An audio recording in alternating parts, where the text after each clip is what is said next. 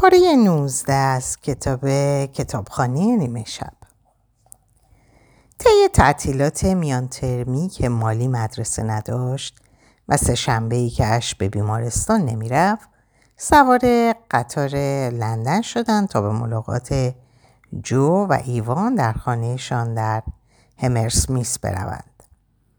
حال جو ظاهرا خوب بود و ایوان هم مثل همان عکسی به نظر می رسید که نورا در زندگی المپیکیش توی گوشی برادرش دیده بود.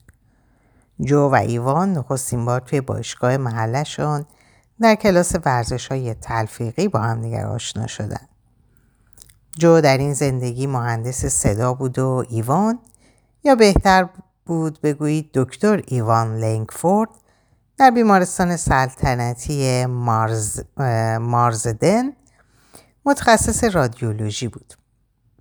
در نتیجه او و اش می توانستن راجع به بیمارستان و این چیزها حسابی با هم حرف بزنن. جو و ایوان مالی رو خیلی دوست داشتن و درباره پاندا و کارهایی که می‌کرد از اون سوال میپرسیدن. جو هم با بروکلی و پاستا غذای خوشمزه برایشان درست کرد که طعم سیر می‌داد. به نورا گفت مثل اینکه غذای شهر پولیاست. گفتم یه بارم غذای محلیمون رو درست کنم. نورا یاد پدر بزرگ ایتالیاییشان افتاد. نمی‌دانست وقتی فهمیده کارخانه آجرسازی لندن در واقع در بتفورد است چه حسی داشته. واقعا ناامید شده یا صرفا تصمیم گرفته از شرایط موجود استفاده کنه.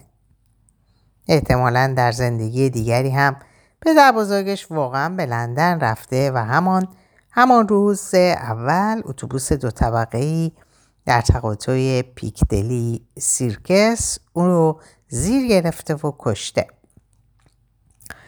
جو و ایوان در آشپزخونهشون قفسه پر از بطری نوشیدنی داشتن. نورا هم متوجه شد. یکی از بطری هاشون نوشیدنی شیراز کالیفرنیایی از تاکستان بواناویستا بود. نگاهی به برچسب بطری انداخت و با دیدن دو امضای چاپ شده زیر اون پوستش به مرمور افتاد. آلیسیا و ادوارد مارتینز به این نتیجه رسید که ادوارد ادواردو در این زندگی هم مثل اون زندگی شاده و لبخند زد. یه لحظه به این فکر افتاد که آلیسیا چطور آدمیه. دست کم می‌دونست که تاکستان غروب های زیبایی داره. همونطور که نورا با بیهواسی به برچسب خیره شده بود اش پرسید خوبی؟ آره خوبم. فقط به نظرم اومد نوشیدنی خوبی باشه. ایوان گفت من که عاشقشم. واقعا نوشیدنی خوبیه. بازش کنیم؟ نورا گفت خب فقط اگه از قبل برنامه داشتین یه بطری باز کنیم جو گفت من که نیستم. این اواخر یکم زیاده روی کردم. مثل همین دارم از الکل دوری می‌کنم. ایوان بوسه ای روی گونه جو کاشت و گفت می‌دونی که برادرت چجوریه؟ یا همش یا هیچی. آره خب خوب می‌دونم. ایوان به همین زودی در کن و برداشته بود. امروز سر کار خیلی درد سر کشیدم. حتی اگه هم کسی پایه نباشه خودم تنهایی همش رو سر می‌کشم. اش گفت منم که پایم. نورا گفت من نه.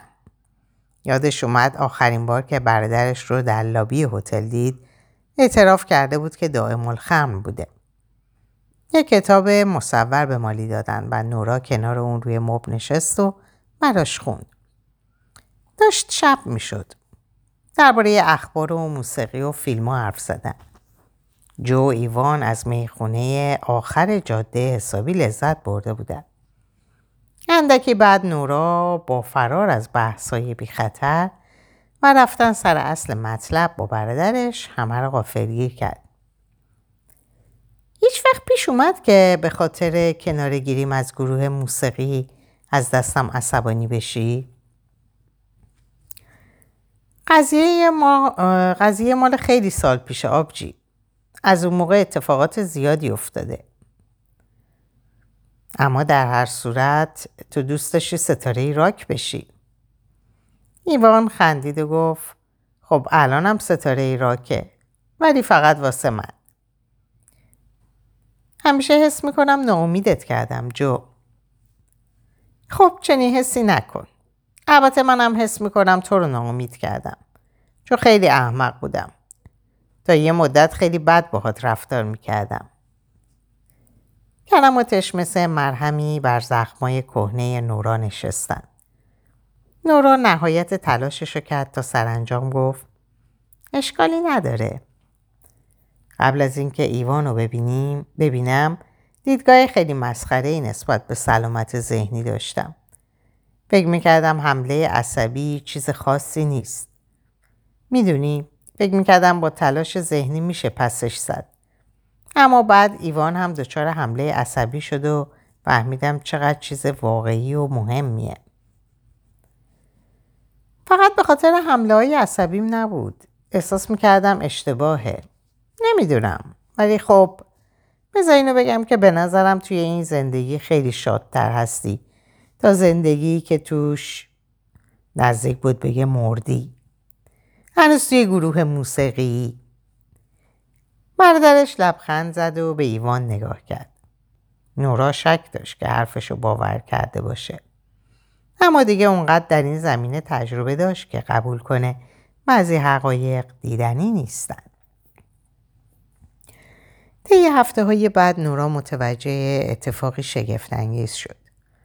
کم کم بخشهایی از زندگیش رو یادش میومد که اصلا تجربهشون نکرده بود مثلا یه روز کسی که در زندگی اصلیش اصلا نمیشناختش با اون تماس گرفت تا برای نهار همدیگر ببینن. ظاهرا در دانشگاه با این دوست آشنا شده بود. وقتی هم اسم لارا روی صفحه گوشی پدیدار شد لارا لالا بلاین به ذهن نورا اومد و همچنین چهرش در ذهنش شک گرفت. به طریقی هم می‌دونست که مو اسم شریک زندگی لاراست و بچه به اسم آلدوس دارن. بعدم نورا با اون ملاقات کرد و از درستی تمام این اطلاعات مطمئن شد. این حس آشنا پنداری بیشتر و بیشتر براش پیش می اومد. بله مشخصا هنوز هم سوتی هایی می‌داد. مثل وقتی که فراموش کرد اش اسم داره آسم داره. گویا اش سعی می‌کرد با دویدن آسمش رو کنترل کنه. چند وقته که آسم داری؟ از هفت سالگی. آها آره البته فکر می‌کردم گفتی اگزما. نورا حالت خوبه؟ آره خوبم. با لارا سر نهار یکم نوشیدنی خوردم. واسه همین یادم رفته بود. اما به مرور زمان این سوتی ها کمتر و کمتر شدن. هر روز خاطرات مثل تکه ای از پازل در ذهنش جا می گرفتند و با اضافه شدن هر تیکه تشخیص اینکه تکه های قایب چه شکلی هستند آسون تر می شد. در حالی که نورا در زندگی های دیگرش همیشه به سختی تلاش می‌کرد سرنخهایی از زندگیش به دست بیاره و برای همین حس می‌کرد داره نقش بازی می‌کنه. اما در این زندگی متوجه شد هرچقدر بیشتر خودش رو در بطن ماجرا رها کنه راحتتر حقایق رو می‌فهمه. نورا همچنین عاشق وقت گذروندن با مالی بود. آشوب و حیاهای لذت بخش و گرم و نرم اتاق خواب مالی ارتباط زیبایی که موقع قصه گفتن برای اون بینشون ایجاد می‌شد خوندن کتاب داستان جادویی و زیبایی ببری, ببری که برای ببری که برای مهمونی چای اومد و حتی همین که صرفا با همدیگه در حیات بشینن همشون برای نورا لذت بخش بود. صبح شنبه مالی در حالی که سه چرخش رو پدال می‌زد و دور می‌شد گفت نگاه کن مامانی. مامانی نگاه کن. داری نگاه می‌کنی؟ خیلی خوبه مالی. عالی پدال می‌زنی. مامانی نگاه کن. چه سرعتی. آفرین مالی. اما بعد چرخ جلوی سه چرخه از مسیر صاف حیات منحرف شد و در خاک نرم باغچه فرو رفت. مالی از سه چرخه پایین افتاد و سرش محکم به سنگی کوچیک کوبیده شد. نورا دوان دوان به طرفش رفت و اونو بلند کرد و نگاش کرد. بیشانی مالی زخم شده بود. خون می اومد و مسلما درد داشت. اما حتی با اینکه چونش میلرزید نمی‌خواست نشون بده که درد داره. آهسته با صدایی به شکنندگی ظرف چینی گفت خوبم خوبم خوبم خوبم هر بار که می‌گفت خوبم یک پله به گریه کردن نزدیکتر می‌شد اما بعد خودشو کنترل کرد و آروم شد با اینکه شبا کابوس خرس می‌دید شجاعت و مقاومت خاصی در رفتارش داشت که نورا بی اختیار تحسینش می‌کرد و حتی از اون الهام می‌گرفت. این دختر کوچیک از وجود اون اومده بود و به طریقی بخشی از اون بود. اگر مالی قدرتی نهفته داشت شاید خود نورا هم این قدرت رو داشت. نورا اونو در آغوش گرفت. اشکالی نداره عزیزم. دخترک شجاعم اشکالی نداره. الان چه حسی داری قشنگم؟ خوبه مثل همون تعطیلیاته. تعطیلات؟ مالی گفت آره دیگه مامانی. از اینکه نورا فراموش کرده بود ناراحت شد. سرسره آها آره البته سرسره رو میگی آره خنگبازی در آوردم مامانی خنگول نورا ناگهان در دلش چیزی احساس کرد یه جور ترس که به اندازه همون ترس روبرو شدن با خرس قطبی با خرس قطبی واقعی می نمود. ترس از حسی که در قلبش داشت. عشق. می‌تونی در بهترین رستوران ها غذا بخوری. هر کار لذت بخش رو تجربه کنی. در ساو پاولو جلوی 20 هزار نفر آهنگ بخونی. هزاران نفر تشویقت کنند. به این سرزمین سفر کنی. میلیون ها نفر در اینترنت دنبالت کنن حتی در المپیک مدال ببری. اما تمام اینها بدون عشق کوچکترین معنایی نداره. وقتی نورا به زندگی اصلیش فکر می‌کرد مشکل اساسی و بنیادینش همون چیزی که باعث شده بود کاملا آسیب پذیر بشه کمبود عشق بود. در اون زندگی حتی برادرش هم اونو دوست نداشت. بعد از مرگ ویلتس دیگه هیچ کس رو نداشت. نه اون کسی رو دوست داشت و نه کسی اونو. خودش و زندگیش پوچ شده بودن و فقط این طرف و اون طرف می‌رفت و مثل مجسمه از جنس اندوه و غم میکوشید وانمود کنه. مثل تمام انسانهای دیگه است. اما فقط در حدی که زنده بمونه. اما اونجا درست همونجا توی حیاتی در کمبریج و زیر آسمون خاکستری قدرت حراسانگیز اهمیت دادن به دیگری و اهمیت داشتن برای اونو حس کرد. بله پدر و مادرش در این زندگی مردن اما مالی و اش و جو رو داره. تارهای در هم تنیده عشق اونها نمی‌ذاره نورا سقوط کنه. با این حال نورا در دل می‌دونست که به زودی همه اینها به پایان خواهد رسید. می‌دونست که با وجود تمام بیعیب و نقصیش در دل این دنیای درستی و خوبی اشتباهی هست. اون اشتباه رو هم نمی‌شد درست کرد. چون اون اشتباه در واقع همان درستی و خوبی شرایطش بود. همه چیز خوب بود. اما نورا هیچ کدوم از اینا رو به دست نیاورده بود. انگار که وسط فیلم وارد شده بود. کتاب را از کتابخونه گرفته بود اما در حقیقت هیچ مالکیتی بر اون نداشت. انگار از پشت پنجره زندگی خودش رو تماشا می‌کرد. کم کم احساس می‌کرد انسانی متقلب و دروغگوه. دوست داشت این زندگی زندگی خودش باشه. درست مثل زندگی واقعیش. اما نبود. و نورا آرزو می‌کرد که این حقیقت رو فراموش کنه. واقعا آرزو داشت که چنین بشه. مامانی داری گریه می‌کنی؟ نه مالی نه خوبم ماما خوبم انگار داری گریه می‌کنی بیا بریم سر صورتت تمیز کنم اندکی بعد در حالی که مالی پازلی از حیوانات جنگل رو کنار هم میچید نورا روی مب نشسته بود و سر سنگین و گرم افلاتون رو نوازش می‌کرد که روی پاش قرار داشت. به مهره های زیبای چیده شده شطرنج روی صندوقچه ماهونی خیره شده بود. فکری کم کم در سر شک گرفت. اما اونو پس زد. مدتی بعد دوباره همون فکر سراغش اومد. به محض اینکه اش به خونه رسید نورا به اون گفت که می‌خواد به دیدار دوستی قدیمی در بدفورد بره و چند ساعت بعد برمیگرده.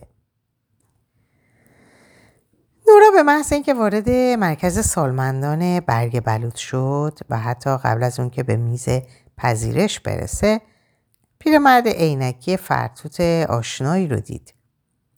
پیرمرد درگیر مکالمه پر سر و صدا با یکی از پرستارا بود که به قیافش می‌خورد خسته باشه. مثل آهی خسته در کالبردی انسانی. پیرمرد گفت واقعا دوست دارم برم توی باغ. ببخشید ولی امروز دارن از باغ استفاده می‌کنن. فقط می‌خوام روی نیمکت بشینم و روزنامه بخونم. شاید اگه واسه کلاس باغبونی شرکت کرده بودین نمی‌خوام توی کلاس باغبونی شرکت کنم. اصلا می‌خوام زنگ بزنم داوک. از اولم اشتباه کردم اومدم اینجا. نورا قبلا وقتی داروهای همسایه پیرش رو برای اون می‌برد اسم پسرش داوک رو شنیده بود. ظاهرا پسرش می‌خواست اونو به خونه سالمندان بفرسته اما آقای بنرژی اصرار داشت که در خونه خودش بمونه. هیچ جوری نمیشه من سرانجام اینجا بود که متوجه شد کسی خیره نگاش می‌کنه. آقای بنرژی آقای بنرژی گیج و سردرگم به اون خیره شد. بله شما؟ من نورا هم. نوراسید.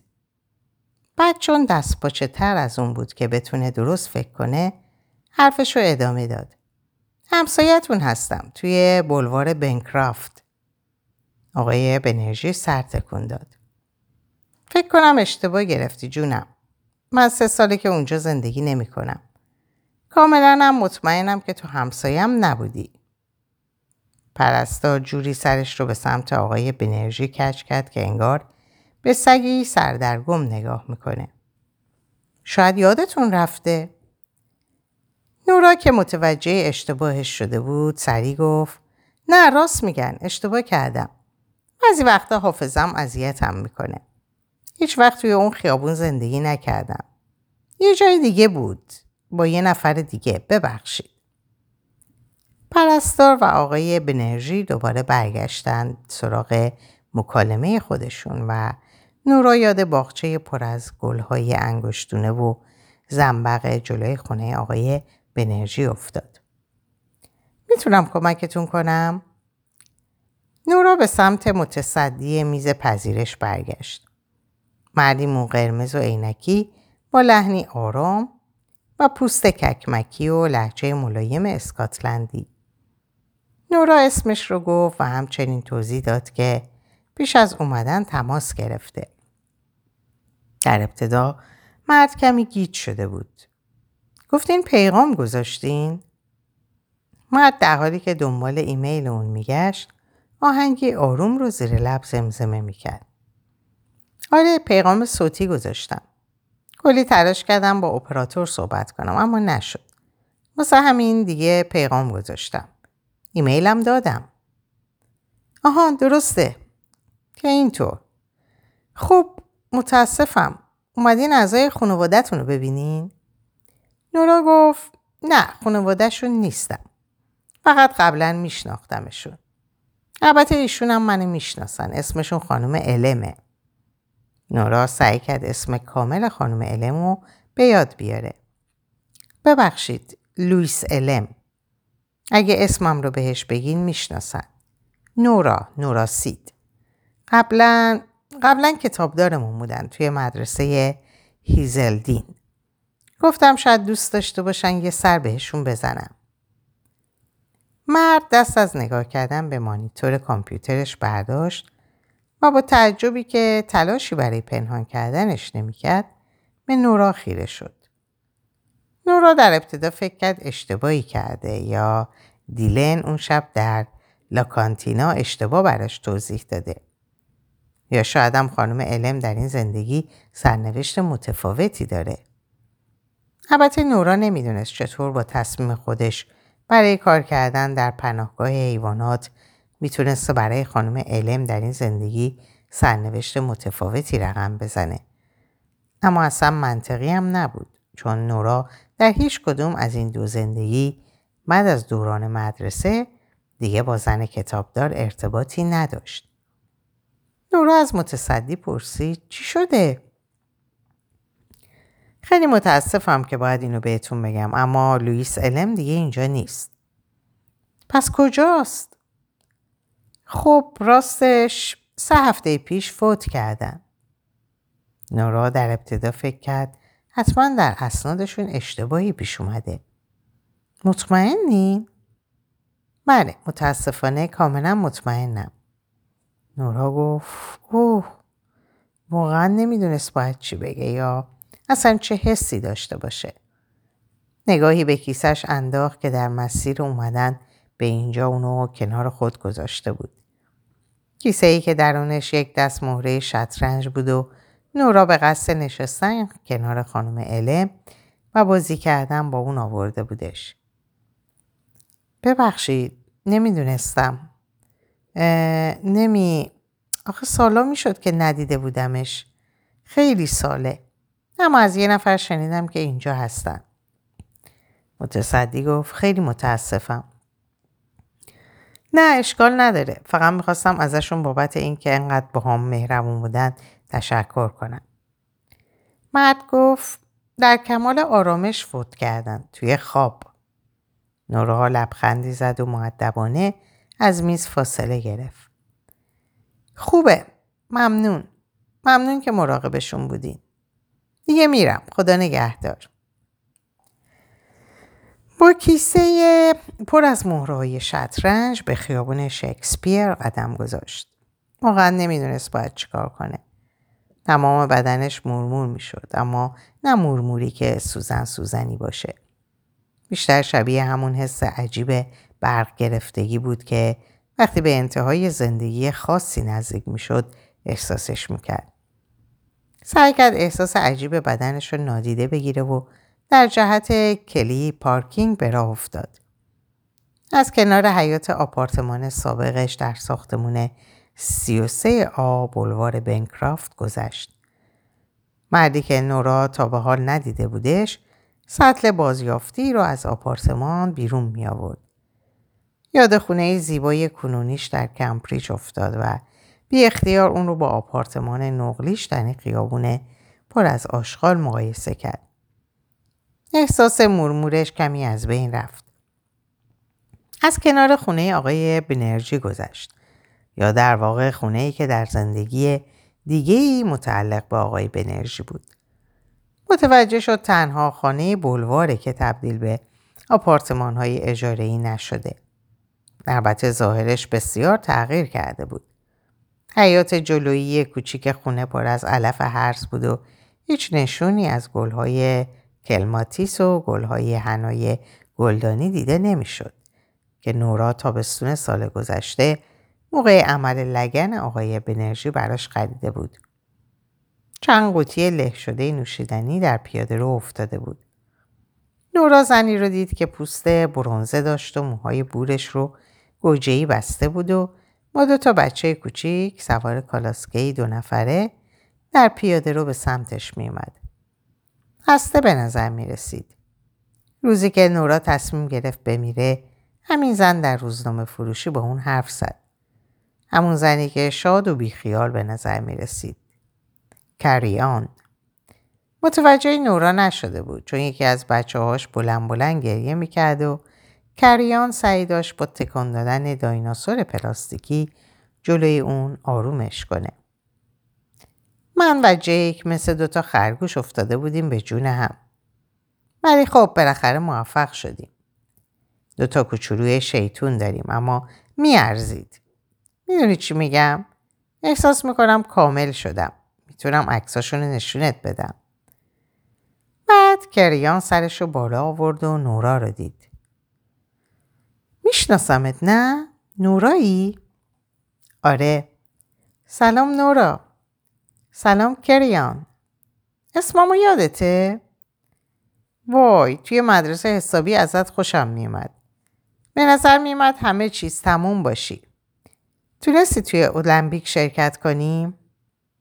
راستش آره یه جورایی. دست کم یه زمانی. البته اون چیزی نبود که می‌خواستم ولی خب مگه اصلا میشه همه چیز همونی باشه که می‌خوایم. موافق نیستی؟ یه لحظه به نظر رسید کریان گیج شده. بعد پسرش دایناسور رو کف پیاده رو پرتاب کرد و دایناسور کنار قوطی های له شده افتاد. آره. نورا دایناسور رو برداشت. حالا که از نزدیک نگاش می‌کرد یک استگوسور بود و به کریان داد. کریان با لبخندی قدردانیش رو نشون داد و بعد داخل خونه ای رفت که زمانی مال آقای بنرژی بود. پسرش بلا فاصله دوباره زد زیر گریه. نورا گفت خدافز. خدافز. نورا به تفاوت زندگی ها فکر کرد. چه چیزی باعث شده بود آقای بنرژی اون همه اصرار به موندن در خونش رو کنار بذاره و به خانه سالمندان بره. نورا تنها تفاوت میان این دو زندگی بود. اما مگه چه فرقی داشت؟ چه کار کرده بود؟ سبد خرید آنلاینش رو رو انداخته بود؟ چند بار نسخه های دارویش رو از داروخونه گرفته بود. خانم علم گفته بود هرگز اهمیت زیاد چیزهای کوچیک رو نادیده نگیر. همیشه باید اینو به یاد داشته باشی. نورا به پنجره آپارتمان خودش خیره شد. به خودش در زندگی اصلیش فکر کرد که در همون اتاق خواب جایی میونه مرگ و زندگی گیر افتاده بود. برای نخستین بار جوری نگران خودش شد که گویی درباره شخصی غریبه فکر می‌کنه. نه صرفا خودش در زندگی دیگه ای. بلکه عملا انسانی دیگه. انگار که سرانجام پس از تجربه این همه زندگی به شخصیتی تبدیل شده بود که دلش برای خود سابقش میسوخت. البته نه به اون شکل که برای خودش دل بسوزونه. چون حالا دیگه عوض شده بود. بعد کسی پشت پنجره آپارتمان نورا پشت پنجره آپارتمان نورا پدیدار شد. زنی که اون نبود و گربه ای در دست داشت که ولتر نبود. دست کم نورا امیدوار بود که این طور باشه. هرچند که دوباره احساس گیجی و مورمور می‌کرد. به سمت شهر را افتاد و در خیابون اصلی قدم زد. بله حالا با گذشتش فرق می‌کرد. قوی تر شده بود. درون خود چیزهایی دیده بود که قبلا حتی از وجودشون هم خبر نداشت. چیزهایی که به لطف تجربیاتی همچون آواز خوندن برای استادیومی پر از آدم فراری دادن خرس قطبی و احساس عشق و ترس و شجاعت به دست آورده بود. جلوی فروشگاه بوتس شروع شده بود. پلیس های یونیفرم پوش داشتن دو پسر رو بازداشت می‌کردن و کمی اون طرفتر پلیسی لباس شخصی با بیسی مشرف می‌زد. نورا یکی از پسرها رو شناخت و به سمتش رفت. لیو یکی از پلیسا به نورا اشاره کرد که جلو نیاد. لئو پرسید جنابالی من نورا متوجه شد که نمی‌تونه بگه معلم پیانوی تو. همچنین می‌دونست در چنین شرایطی به زبون آوردن حرفی که قصدش رو داشت چقدر مسخره بود. اما در هر صورت اونو گفت. کلاس موسیقی میری؟ لئو در حالی که دستبند می‌خورد سرش رو پایین انداخت. کلاس موسیقی کجا بود؟ قدرت صداش رو از دست داده بود. معمور پلیس حالا خسته به نظر می رسید. لطفا این قضیه رو به ما بسپارین خانم. نورا به اون گفت بچه خوبیه. لطفا خیلی بهش سخت نگیرین. خب این بچه خوب همین حالا اندازه دیویس پوند از اون مغازه دزدی کرده. همچنین معلوم شد سلاح داشته. سلاح؟ یه چاقو. نه حتما اشتباهی شده اصلا اینطور بچه ای نیست معمور پلیس به همکاراش گفت شنیدی؟ این خانم فکر می‌کنه دوست عزیزمون لئو تامسون از اون بچه نیست که خودش روی توی درد سر بندازه. معمور دوم خندید. این بچه همیشه یه پاش تو هلفتونیه. معمور اولی گفت خب دیگه بهتره برین و بذارین کارمونو بکنیم. نورا گفت البته البته هر کاری که گفتن انجام بده لو لو جوری نگاش کرد که انگار فکر می‌کرد کسی اونو برای مسخره بازی فرستاده تا این حرفا رو بزنه. چند سال پیش دورین مادر لئو به مغازه تئوری ریسمان اومد تا کیبورد ارزونی برای پسرش بخره. نگران کارهای پسرش در مدرسه بود. پسرش هم نشونه هایی از علاقه به موسیقی نشون داده بود. برای همین دورین می‌خواست اونو به کلاس پیانو بفرسته. نورا برای اون توضیح داد که پیانوی الکتریکی داره و می‌تونه با اون بنوازه. اما برای تدریس آموزش ندیده.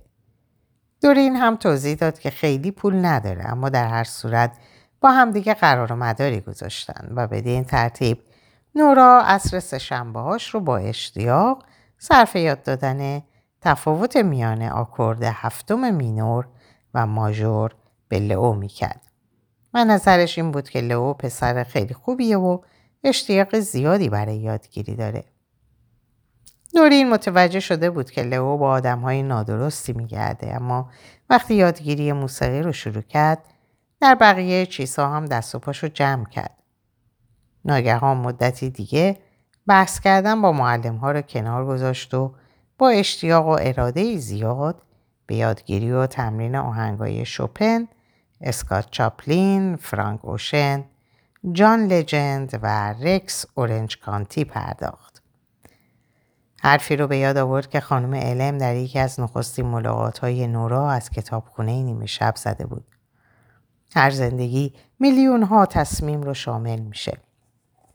بعضی از این تصمیم ها بزرگ هستن و بعضی کوچیک اما هر بار که تصمیمی گرفته میشه نتیجه تغییر می‌کنه. تغییری جبران ناپذیر که به نوبه خودش موجب تغییرات دیگه ای میشه. در این زندگی نورا در دانشگاه کمبریج کارشناسی ارشد خونده. با اش ازدواج کرده و بچه دار شده و برعکس چهار سال پیش در آن روز کذایی که کورین و لئو به مغازه اومدند نورا اونجا نبود. در این خط زمانی دوره این هرگز نتونسته بود معلم موسیقی ارزون قیمتی پیدا کنه و به همین خاطر لئو به اندازه کافی درگیر موسیقی نشده بود تا بفهمه در اون مهارت داره. هرگز عصر سهشنبه ها کنار نورا جلوی پیانوی الکتریکی ننشسته و استعداد شکوفا نشده بود تا بعد به خونه بره و آهنگای خودش رو بسازه.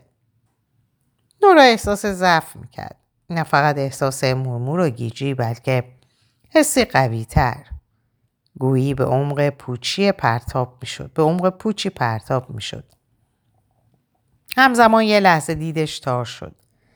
حسی که به اون می‌گفت نورایی دیگه آماده است تا به محض رفتن اونجاشو بگیره و مغزش با اشتیاق تمام افره های داستانش رو پر خواهد کرد تا دلیلی موجه برای این سفر یک روزه به بدفورد داشته باشه و حتی تمام لحظات فقدانش در این دنیا رو ماست ماسمالی کنه نورا نگران از معنای پشت این حس از لئو دوستش رو برگردوند و اجازه داد زیر نگاه همه رهگذران خیابان اصلی شهر به طرف خودروهای پلیس بردشن. نورا با قدم هایی سریعتر از قبل به طرف پارکینگ شهر به راه افتاد. زندگی خوبیه. زندگی خوبیه. زندگی خوبیه. در اینجا به پایان این پاره می‌رسم براتون آرزوی سلامتی، ساعت و اوقات خوش و خبرهای خوش دارم. خدا نگهدارتون باشه.